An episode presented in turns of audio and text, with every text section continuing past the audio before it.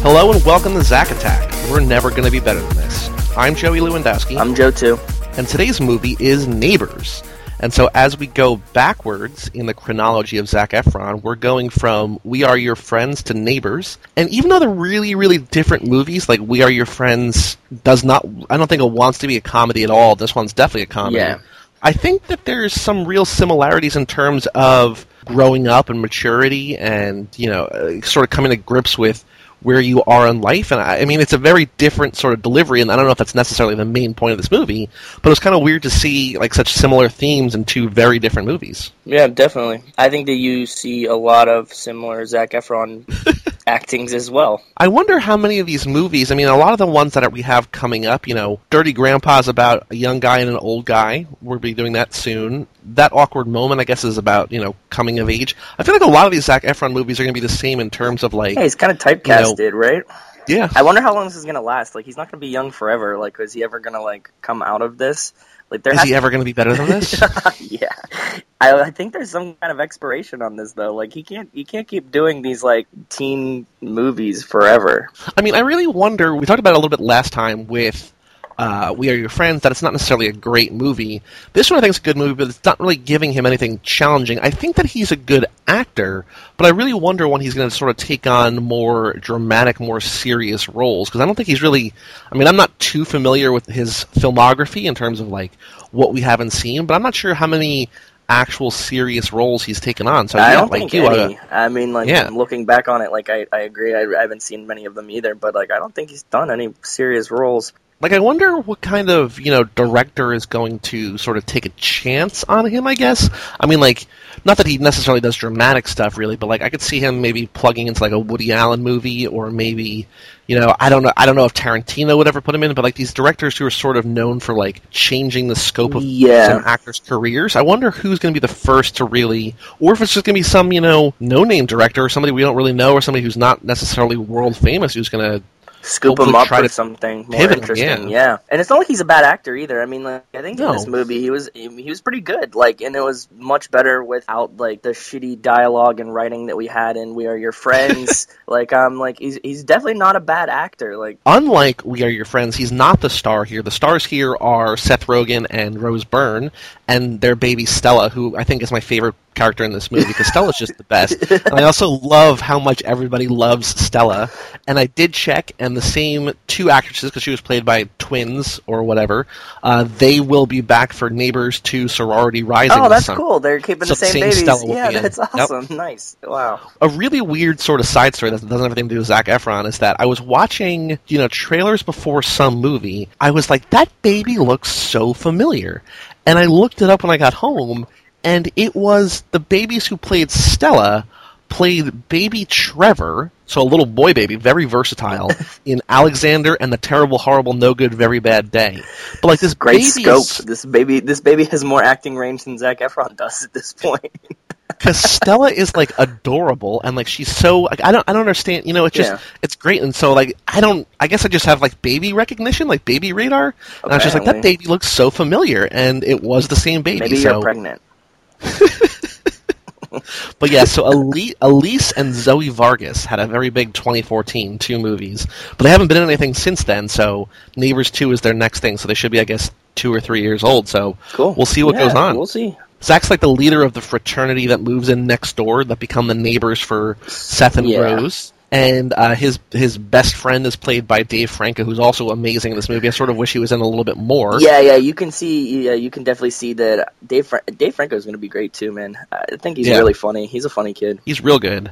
But like even like from the very beginning, like when they first move in, you can see that it's sort of like old versus young.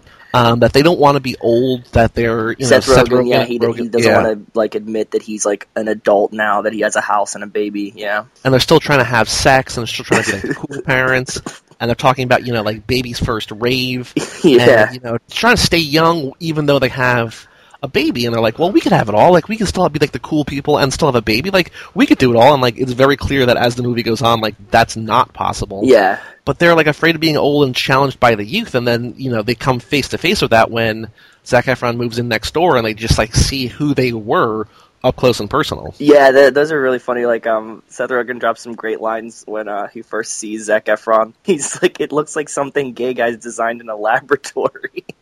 He says, "That guy's the sexiest guy I've ever seen, like something a gay guy designed in a laboratory." Yeah, that was a great quote. That made me laugh really hard.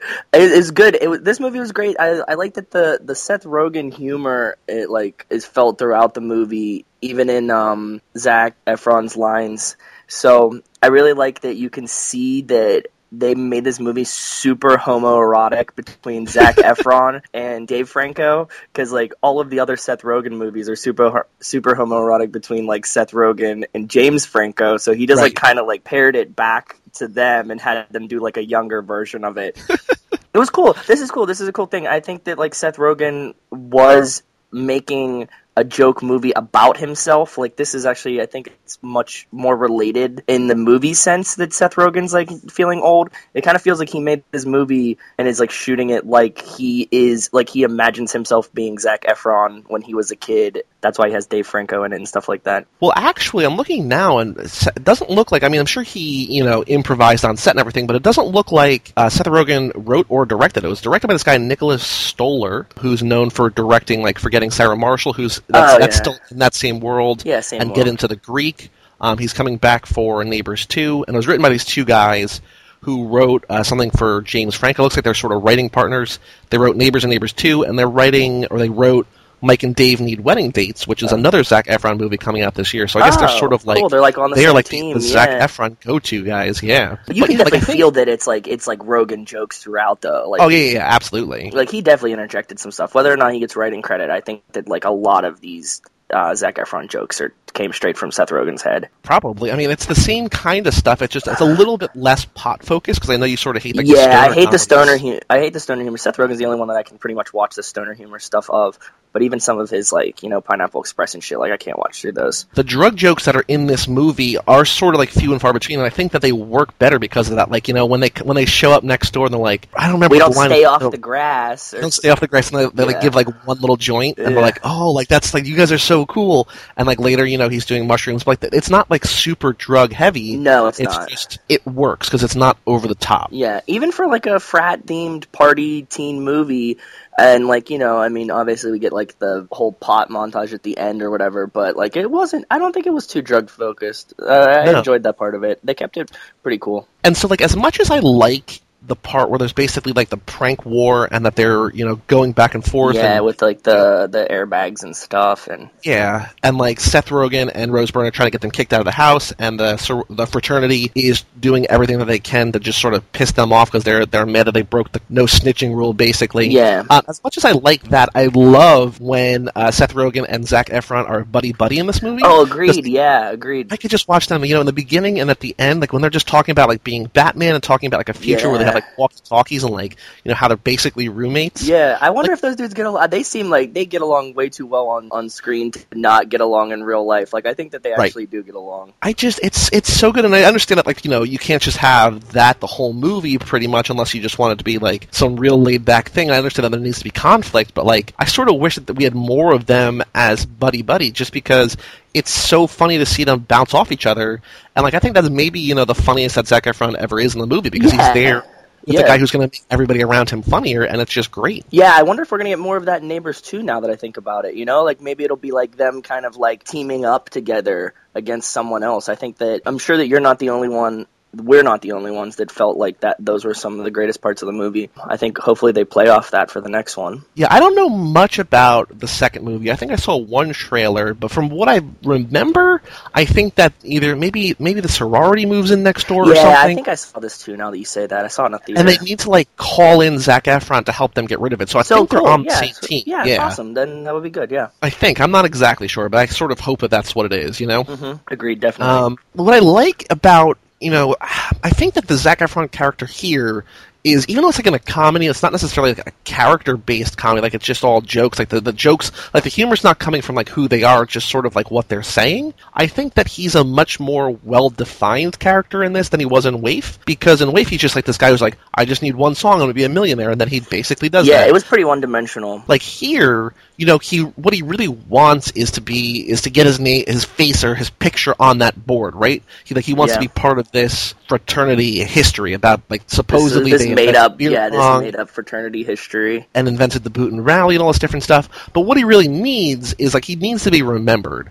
And, you know, by the end of the movie, he finally gets that when he sort of takes one for the team and lets all of his buddies go, and he sort of takes all the blame for the party. And so, even though he's not going to be remembered, maybe for future generations of the fraternity, all of his friends are going to remember, like, that he actually did something really good for them. So, yeah, selfless. Like, for once, he was pretty selfless. That was pretty cool.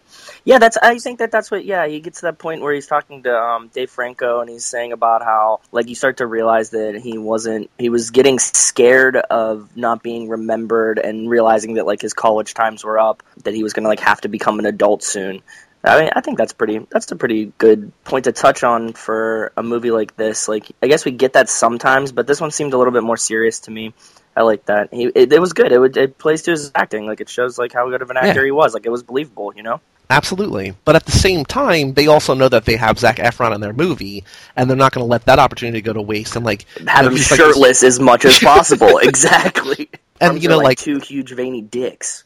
He says something, and I remember, I think it's when he's showing Seth Rogen and Rose Byrne around, and he says, like, welcome to paradise. I'm like, oh, he is cold. Like, he's the same, like, you know, like, this is the greatest house that we're ever going to live in. Yeah, I wonder if he's really like...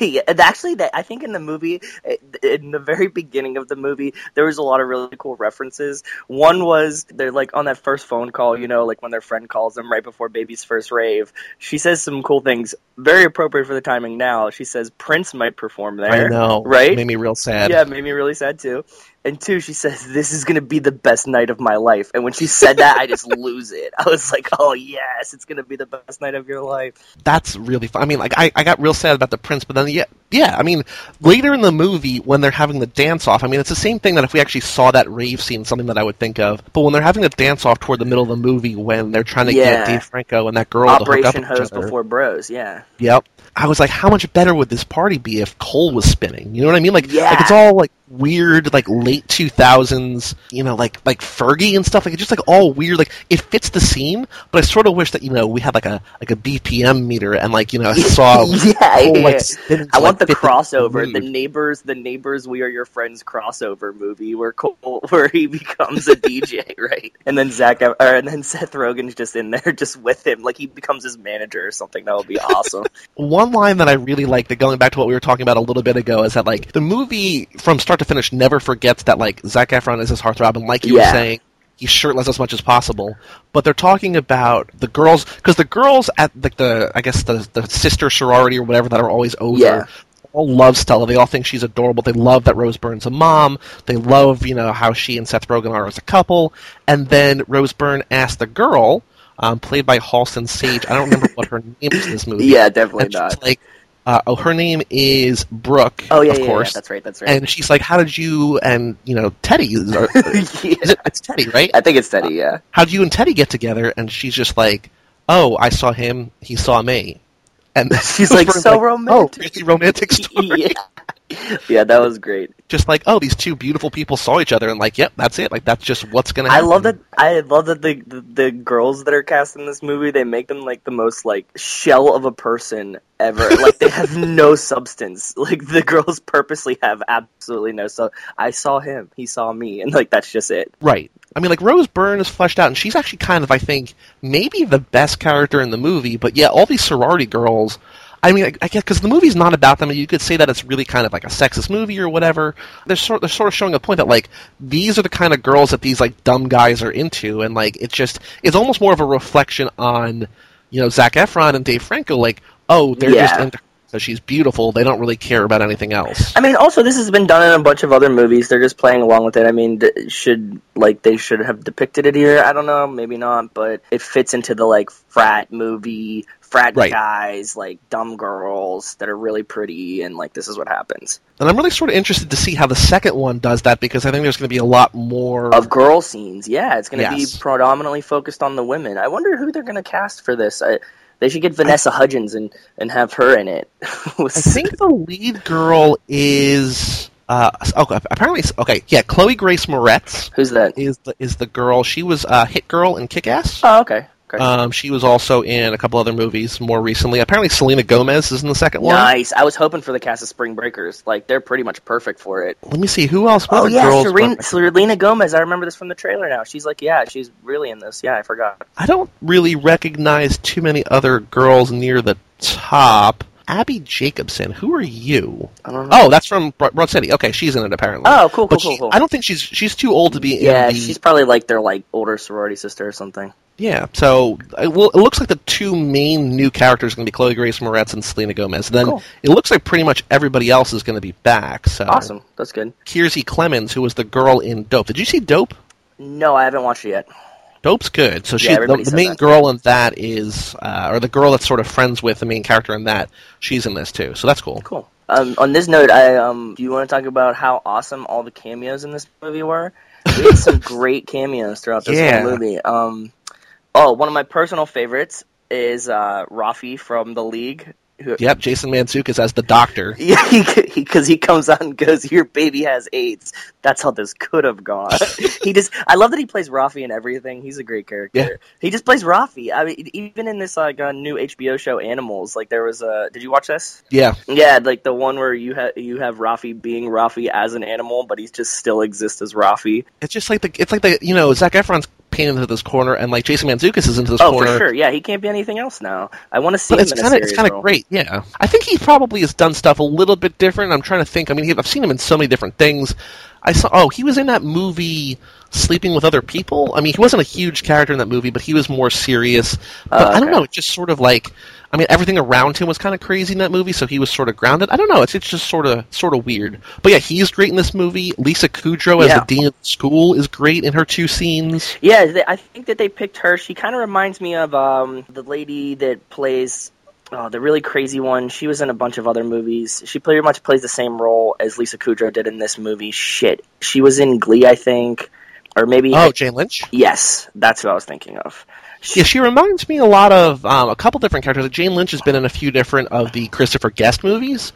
And, other characters or other people from that world. Just, this heightened, I don't know if zaniness is the right word, but just, it's a little bit of mania. Just, it's crazy just for sort of, crazy sake, and it works. Yeah, it's, crazy old white woman, and then, because Lisa Kudrow plays, I really like her character being the dean.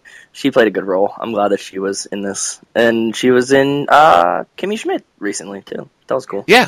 Other people that were even, in the movie a little bit more. Everybody in the movie, I think, is cast... I don't know if they're cast really well, or they're just people that I love watching. But, Hannibal Buress as the cop is great. Oh, Hannibal Buress as the cop was great. Yeah, that is definitely a really good one. I like that one. Jerrod Carmichael as the fraternity brother who, basically is friends with Hannibal Buress, who I think in the second one is, Hannibal's partner. He's the black kid who is in the fraternity. Okay, yeah. He has the Carmichael show on NBC. He's a stand-up. He's really funny. I think in the second one, he and Hannibal are partners. They're cops together. Oh, really? That would be really cool. Very excited about that. Yeah, that would be really funny. Oh, man, that would be awesome. I like that. Seth Rogen and Rose Byrne's friends, Ike Barinholtz and Carla Gallo, are both perfect in their roles. Ike Barinholtz not afraid to drop the N-bomb a couple times in this movie. Yeah, I was really surprised by that. I agree. I do love the Obama says the come to your party phone call as well. That was pretty great. That scene, so there's a couple different parts in this movie where they just go back and forth doing, the same kind of joke. They're doing the impressions of people invited to the movie. Yeah, this had to be improv, right? It seems like it. They're just doing... There's probably so much extra footage that wasn't. Oh man, I know. We need to see the outtakes. What's sort of weird maybe is that sometimes it works for me and sometimes it doesn't. I love that celebrity impression scene. But when Zac Efron and Dave Franco are going back and forth about like rhyming bros before hoes and stuff, it kind of loses it. Funny. They should have cut it a little bit. I agree, because that goes on for so they each do like 10, and like it's cool, like it's clever, but it's just like a little bit too much. Yeah, I had they had one of my favorites though. One of my favorites was male erection before One Direction. That was that was pretty good. But yeah, no, they do get really bad at the end, and it seemed like they like let them run it out, and I intentionally, but it didn't work for me. I agree. Now, one question that I have for you in terms of like a broader scale is, who do you think is really at fault here for this beef? Is it Zac Efron for being, you know, a loud fraternity brother who basically says, screw them? Or is it Seth and Rose who, you know, basically break their promise that they're not going to call the cops? Because, like, the whole big conflict is that, you know, they go over when it's a loud party with them. And then it seems like the next night they have another party, and they call Zac Efron 10 times, and he doesn't answer, and so then they call the cops, and that's the breaking of the promise. So I guess it's sort of like ambiguous, but like, whose fault do you think it is? Not that it really matters, but like, is it Zac Efron's fault that the whole beef happens, or because it seems like he sort of wants it, or is it the couple's fault for essentially breaking their promise? No, I definitely think it's Zac Efron's fault. He even says, like, before that, like, they're like, okay, just, like, you know, keep it down for us, and he's like, I'll give it a college try. So, like, I think that he, like, knows that he wasn't gonna keep it down, which means he's breaking his end of the promise, you know what I mean? So, I think that it stems from him, but they're, like, you know, young frat kids, like, I wouldn't expect him to keep that promise anyways, so... Right. But what I like is that when he comes back over, like when Hannibal shows up and he's like visibly distraught, even though it goes away, he just says, I'm not mad, I'm just disappointed. Oh, yeah, that was one of the best lines. He's their dad, and he's just like this old guy who's just like, you know, I'm not mad at you, I just expected more from you. Yeah. Yeah, that's always a great line. And they feel so bad. Yeah, they definitely do. That was a really good part of the movie. See, again, like, he's a great actor. I'm like really surprised. You know, like, the delivery of that was great. One scene that I wish that we got more of, or I wish we saw, or maybe, I don't know if I wanted more of, but like, it's the next scene, like after they realize that they can't, the fraternity's not going away, that they're stuck in the house next door, and they call the real estate agent over, who I don't know who she is, but she's also great in this movie. Yeah, she's really funny. She's only one scene. Outside, they're having the Robert De Niro party. This is great, yeah. I think this is my favorite scene of the movie. I wish that there was more of this, but I'm not sure that I do. Maybe I love it so much because there's not a lot. Agreed, you know? Yeah. It left you wanting more. If they would have ran this one out, I think it would have got really, really bad. Definitely enjoyed the Robert De Niro party. Dave Franco was killing it. Like, he was so convincingly committed to being De Niro and Meet the Fockers. It was amazing. I wonder if I do wonder if he was coming up with these, or if these were like scripted lines, because they were really funny, and I didn't expect them at all. And I also like how the fraternity is just so dumb. Like, Jerrod Carmichael is dressed up like Samuel L. Jackson from Jackie Brown, but he's quoting Pulp Fiction. Yeah, I do love that part. Like, calls them out on it, but like, they don't care. Like, they're just having fun, and then they all do the Pacino hoo-ah. They're just like, you're not like nothing. None of this is consistent. But because it's like all over the place, it's so funny. And I think like this is like one of my favorite, if not my favorite scene in the movie, just because it's like small and weird and just like really funny. Yeah, and then you have like the Seth Rogen and his wife, the commentary that they're giving, where they're like, "This isn't even the right movie. Like, this is Son of a Woman." Like, yeah, Seth Rogen is really good at these like scenes where he will throw in like his own commentary that just simply like, it's just really funny. Even though like they're things that you're thinking too, just for him to say them, it makes it really funny. And then you see like the real estate agent like dancing in the background or whatever. Yeah, that's one of my favorite scenes.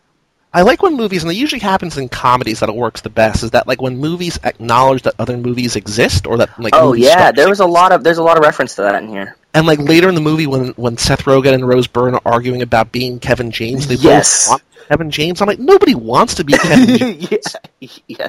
Yeah, I have that in my notes too.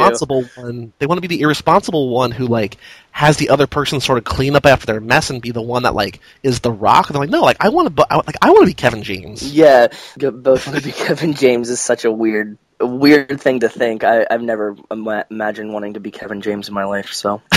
Oh, wait. We forgot to talk about one of your, I'm sure maybe your favorite character in the movie, McLovin, Christopher Mintz-Plasse. Yeah. I love McLovin, and he's another one. He plays the same character in every movie, you know? Like, after Superbad, he's pretty much been that character forever. What was the one about the energy drink with Stifler from American Pie? What was this movie? Role Models. Yeah, Role Models, yeah. He's the same character in Role Models is Superbad as in this movie. But I like to think that the character he plays in this movie sort of leaves college, graduates college, and then moves to Venice and is the same character on Flaked. Like, he's like the same age, you know what I mean? Yeah, right? Oh, I didn't even piece those two together. Yeah, this is just like, it's like he started out in Superbad in high school, went to college here with Zac Efron, and then became the kid from Flaked.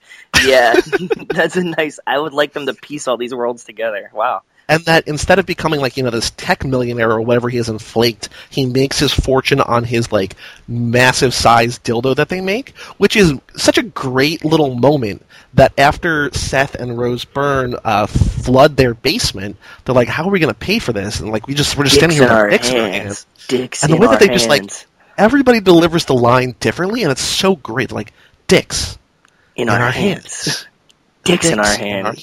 Yeah. And then they just all create the mold, and then they all sell it. I love that it's so underplayed, but I love the fact that Rose Byrne bought one of them. Like, it's just like, because Seth Rogen's like, who would even want one of these? And she's just, like, standing there just, like, staring. Like, the joke goes by, like, they move on. Yeah, there's a lot of, like, the undertow of McLovin having huge dick jokes throughout the movie is really great. Their friends go over, they go over to the party, and she's like, I'm wearing a choker, and it's just his dick around her neck. Like, yeah.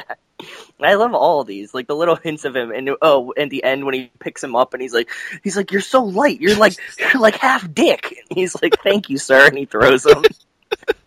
Yeah, all the McLovin dick jokes were really funny. So now, a question for you, as a big Zac Efron fan, but as a straight male, would you spend $50 on buying a Zac Efron dildo? Absolutely. What? No. What? Like, what kind of question was that? I don't know, just like as like a memento from the movie. Okay, from a girl's perspective, definitely. Like, if I was a girl, and actually even like our age, you know, you grew up watching High School Musical. Yeah, I think that he has a career in this. If he was making dick molds, I think he could sell a few. I wonder, so you know, like how every movie wraps and they get, the cast and crew get like a t-shirt or a hat or like whatever. I wonder if they got, like, I could see this movie, like, them giving away, like, Neighbors branded dildos. Yeah, you know, definitely. Like, definitely. I wonder if they all got their own. That would be really funny. I would keep it if I had to make one of these, or I don't even think they had to make them, but the fact that they, like, had them, you know, like, in the movie, I would definitely want my own. I think it would be pretty funny. Just something, like, wildly, like, you know... Yeah, I would leave that shit on my mantle, man. Use it, yeah. It's just something like a little prop display from the movie. Yeah, exactly. But then we get to the Operation Hose Before Bros, and I have a really important question for you. How many shirts is Dave Franco wearing? Like, 6 or 7? Yeah, he is. He has at least 3. I counted 3 collars. There's way more than that, I can tell you that much. I thought it was 5, and I think I saw more. I didn't pause it, but, like, he's wearing so many shirts. Yeah, I really love that they all of the jokes about frat bros that they do, they exaggerate so much. Like, in every scene of the movie, Zac Efron's wearing a different version of his frat's shirt. You know what I mean? Like, he has, like, 50 tank tops of it. He has, like, long sleeves. He has, like, every possible version of this shirt that just says the frat's name on the front of it that he can have. And I like that part a lot. Yeah, whenever he's got a shirt on, he's always wearing a shirt that's a different version of the same shirt. And when he doesn't have his shirt on, he has the frat Greek lettering tattooed on his arm anyways. So he's, like, he's just like a frat billboard. I love it. After Operation Hose Before Bros is successful, and after we get, like, the greatest, like, badass walk away from Rose Byrne, that as she makes them kiss, and, like, she, like, does that, like, slow-mo turn away, and I think, like, blows out her finger guns, like, yeah. We get sort of like a drug-fueled haze a little bit. I think it's more alcohol than drug, but just like how in Waif we got that really trippy scene. Yeah, the PCP scene, yeah. It's relatable, I definitely think so. It's just sort of like the world is collapsing in on him, and this is not, like, a good experience. This is like I just saw my best friend and my girlfriend, like, going upstairs to have sex or whatever. It's sort of like Requiem for a Dreamy, or like a little bit like Spike Lee movie, which is like focused like real tight on him and just like crazy motion and like everything's blurring around him and just like he's standing still, everything's still happening around him, his world's crashing down on him. Everything from this part of the movie, like, things have been going so well for him that, you know, they moved into this house. It's a great house. He was sort of best friends with Seth Rogen temporarily. Even after that ends, he's still got all his frat brothers. You know, they're having fun. And then, like, this begins, like, the sort of this downward slope for him where not only is he not going to be remembered, but they're starting to get in trouble. You know, yeah, you know, he's hitting the second half of his last year of college. It's starting to become real. They go to that career fair, and like the AT&T guy is like, "No, we're basically looking for people who are smarter than you because like you're too dumb to work for AT&T." This is pretty bad, man. Everybody's just like slapping him in the face, just like, maybe you should go work for Comcast. Like, you're never going to be better than this. Like, this is exactly never going to be better forever. Yeah. I mean, I know kids in real life that had to deal with this for sure. Like, if you spend all your time partying and not studying, this is what happens. Stay in school. But what's cool about his character, I think, is that deep down under this, like, frat bro exterior, he's a good guy, and that to get the third strike, to get them kicked off campus, Seth Rogen and Rose Byrne and Ike Barinholtz recruit Ash Juice, who's a pledge, and they get him to wear those glasses. Yeah, the goofiest fucking glasses ever. And he did look just like J.J. Abrams, didn't he? That joke was so poignant. It was, like, dead on. I wonder if they cast him for that, or, like, they just, like, put it on and, like, oh, wow. Like, no, I definitely think that it just happened, and they were like, oh, shit, you look just like J.J. Abrams. They're like, keep it. He goes, and, like, they're doing, like, that, like, elephant thing where they're all naked, and they're just, like, all... Yeah. Ash Juice, like, stands up for himself. He's like, I'm not doing this.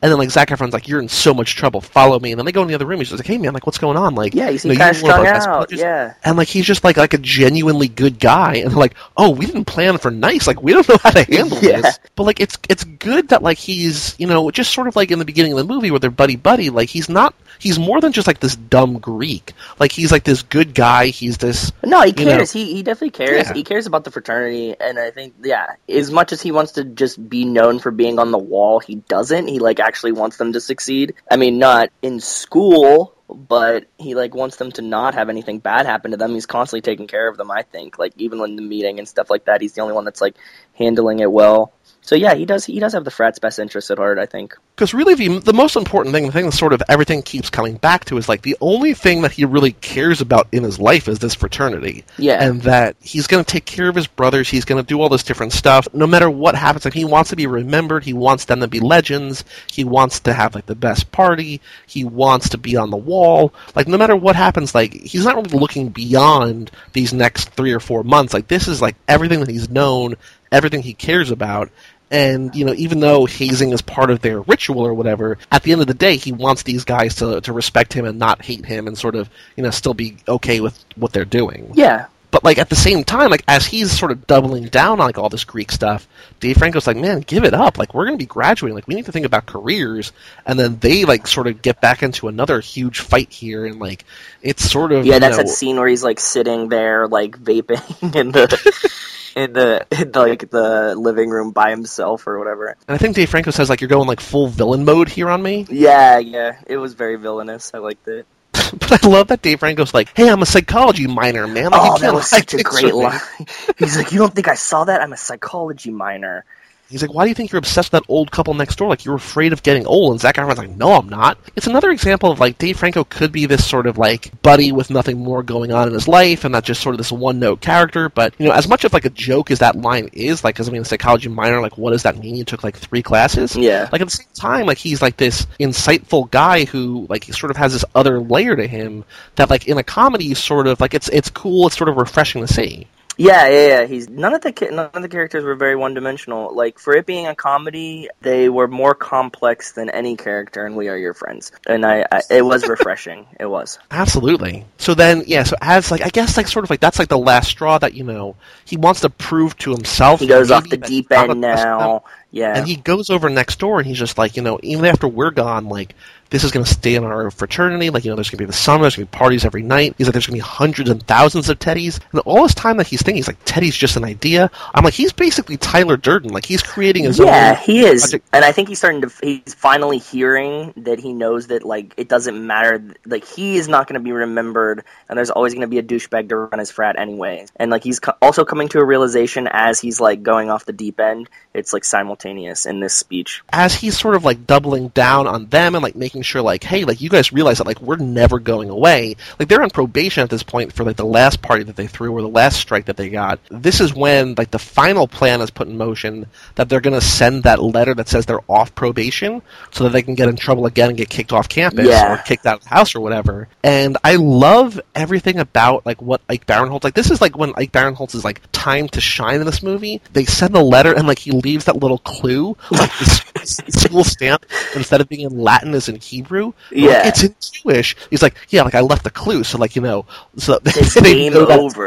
Yeah, it's like your calling card. He's like, yeah, but you do that at the end, not in the middle of it. We haven't finished yet.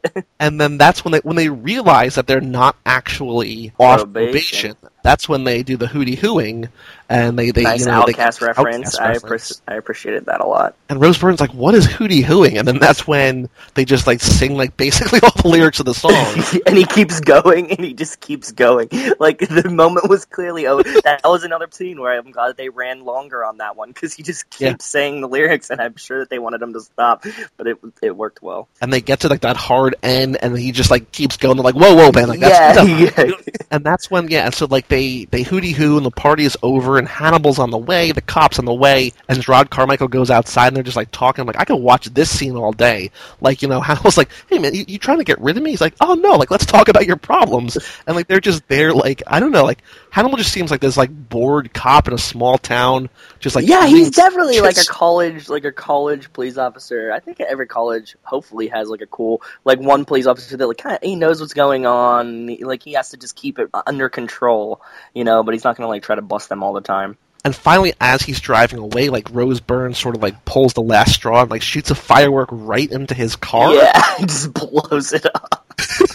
What is it, like, Delta Psi? Like, I'm under attack from Delta Psi? Yeah, or something like that. It's just so funny. I love Hannibal Buress. I'm so glad that he was in this movie. And I'm so glad he's coming back for the second one. Like, I think, like, based on what I was seeing before, like, everybody's back for the second one, which is good, because, like, when you have a cast this big... Yeah, this was actually a really big cast, right? Like, there was a lot of, like, really famous people in this movie. I'm surprised that they got everyone to come back. You know, they didn't have to write anyone off. Which I'm very excited for. When does that movie even come out? I think maybe... I mean, if we started seeing trailers for it, I saw one in the theater. It shouldn't be that... It should be pretty soon. Oh, in like a month, May 20th. Oh, wow. Wow, it's going to be a summer movie, too. Well, okay. Summer movie.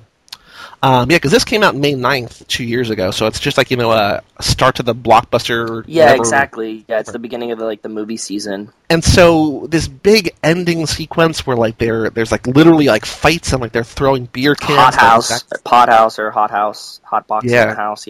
But what I like, my favorite part about this is that, like, Zac Efron knows he's dumb. Like, he's so dumb he knows he's dumb. He's like, I'm a supernova, man. Burn bright, die young. And, like, this is, like, when he, like, lets them all go. Like... I don't have a future, but you all have futures. And, like, I realize that, like, this is all I'm ever going to be, but, like, I'm a supernova. Like, I was never meant for more than this. His, like, recognition, his, like, acknowledgement of that is, like, what's going to give him that, like, that memory that, like, people are going to remember him, at least his brothers are going to remember him for, like, this moment, this, like, selfless act that he did. Like, it's just great that he realizes that. Yeah, this was, I think that he was coming to this in the speech, and then, like, after this happened, and he's committed now to being remembered. He wants to be infamous. It's great. I'm like, you know, this is like... That I love you, bro moment. Him and Dave Franco where they just say I love... oh, man, I am convinced that Seth Rogen pushed them to do all these homoerotic scenes together. Like, I know that he was there to just be like, you know what we should do? Just a scene of you guys saying I love you back and forth, like, real serious. And, like, okay, we can do it, you know? Like, you literally have James Franco's brother in the movie. Yeah, that's what I mean. Yeah, it had to do this. Like, they had to do this, and it's just such a nice nod to, like, all the other Seth Rogen world movies, you know? Like, it had to exist like this, so. And what I guess the movie ends in a place where they probably get kicked out of that house, right? Which is, I'm imagining, is why that house is, like, on the market. Yeah, they reference that later. They say that they have, like, a nice, like, house far off campus or something. And Zac Efron has graduated, I guess, and now he's just a shirtless model outside Abercrombie. No, I don't think he graduated. I think he got thrown out because he says that he's taking night classes to get his degree. So I think that he was he was just like dicking around so much that he didn't even graduate. But like I like that they end in a place where he and Seth Rogen are friends, and like, you know, Seth Rogen is like the attainment goal for Abercrombie and Fitch. Yeah, he's the relaxed fit. That's right. That was such a good joke, too. And everything just sort of ends on a positive note. Like, you know, the fraternity got kicked out of the house, and Zac Efron maybe got thrown out of school, but, like, everybody's sort of okay with where they are. Yeah, it's not, like, perfect closure like we saw in We Are Your Friends. Like, you know, there's not... It's not all good. Everything just, like, comes full circle and just, like, perfectly ends. Like, there's a lot of loose ends and stuff. But, yeah, I was comforted by the ending. It was a good comedic ending for me. You know what I mean? Like, you don't want to leave a comedy on, like, a weird thing. They set it up well for a second one with now Zac Efron and Seth Rogen are friends at the end. And, like, I think that he's really making him laugh in all those scenes, too, because Zac Efron's just, like, laughing way too hard. Like, standing there with Seth Rogen having his shirt off, like, them both posing. Like, that's just way too funny for him to not be actually laughing. What I love is the movie ends on my favorite character. They're just dressing like... They just acknowledge that the fact that they're, like... They're parents, like, this is like what their life is now. Yeah. And so like they're, you know, in June or whatever, they're putting together their calendar for the new year, and they're just doing all Stella as like TV characters, and like and they're gonna do Don Draper next, and then the credits is just the baby dressed up as every different character from the movie. Like the movie knows what it does really well, and it knows its parts, and it knows its actors and its characters, and I think it, you know, like, this baby is adorable, and they just know that, like, people are going to want to see more of it, and just, like, what better way than have it dressed up as Heisenberg? Yeah, yeah. And again, this is, like we were saying before, like, I'm glad that it acknowledges that it exists in a world that we live in today, so, like, they reference Breaking Bad. It's really funny. I also like, at the call at the end, when they get called again for a perfect We Are Your Friends crossover, the two friends are at Burning Man, and I would love to see Cole go there, DJ at Burning Man, too. But yeah. It's just absolutely my own wishes. But yeah, so that's pretty much Neighbors.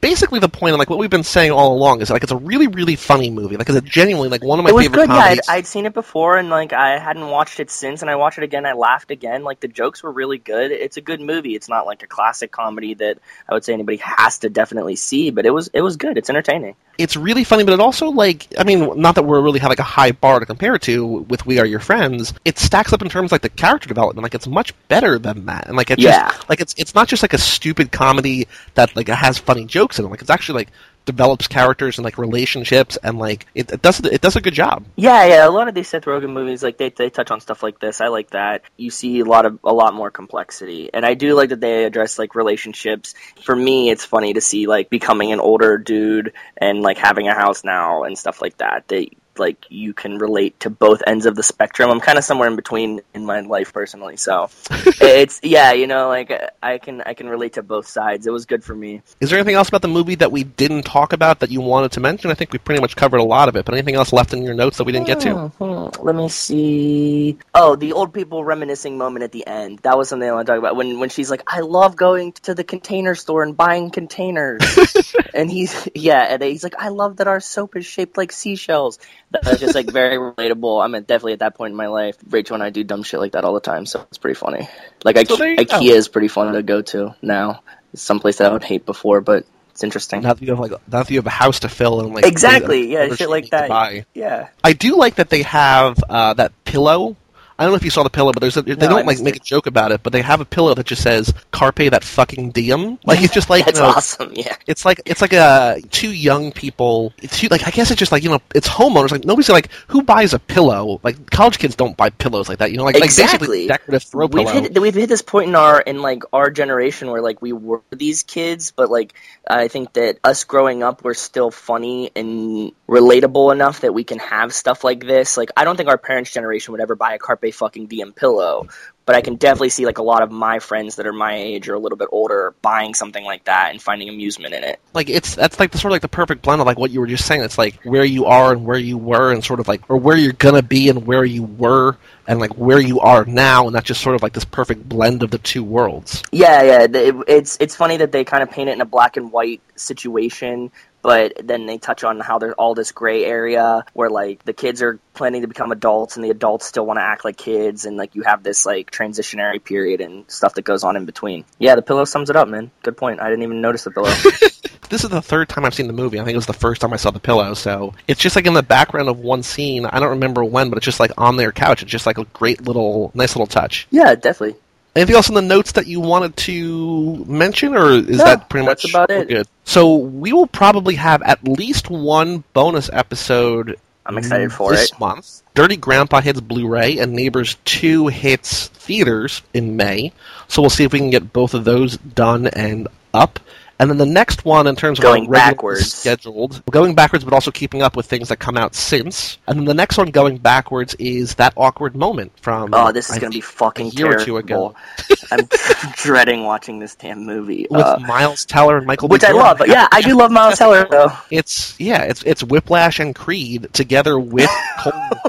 I mean, but like in a movie that's probably going to be like not fun to watch. When you put it like that, it could possibly be good. Hopefully, it's just We Are Your Friends bad or as funny as Neighbors. But I mean, I feel like it's going to be somewhere in between both of them, which is going to be actually bad. We'll see. That'll be up on June 1st, and like look for at least one, if not two, bonus episodes between now and then. Yeah. For all things Zack Attack and Cage Club and Keanu Club and Monkey Club, you can go to cageclub.me or facebook.com/cageclub. Find past episodes, see what's coming up in the future, all sorts of fun stuff at those two places. I'm Joey Lewandowski. I'm Joe too. And we'll see you next time on Zack Attack. Okay, dirty, gonna represent it to the TED top.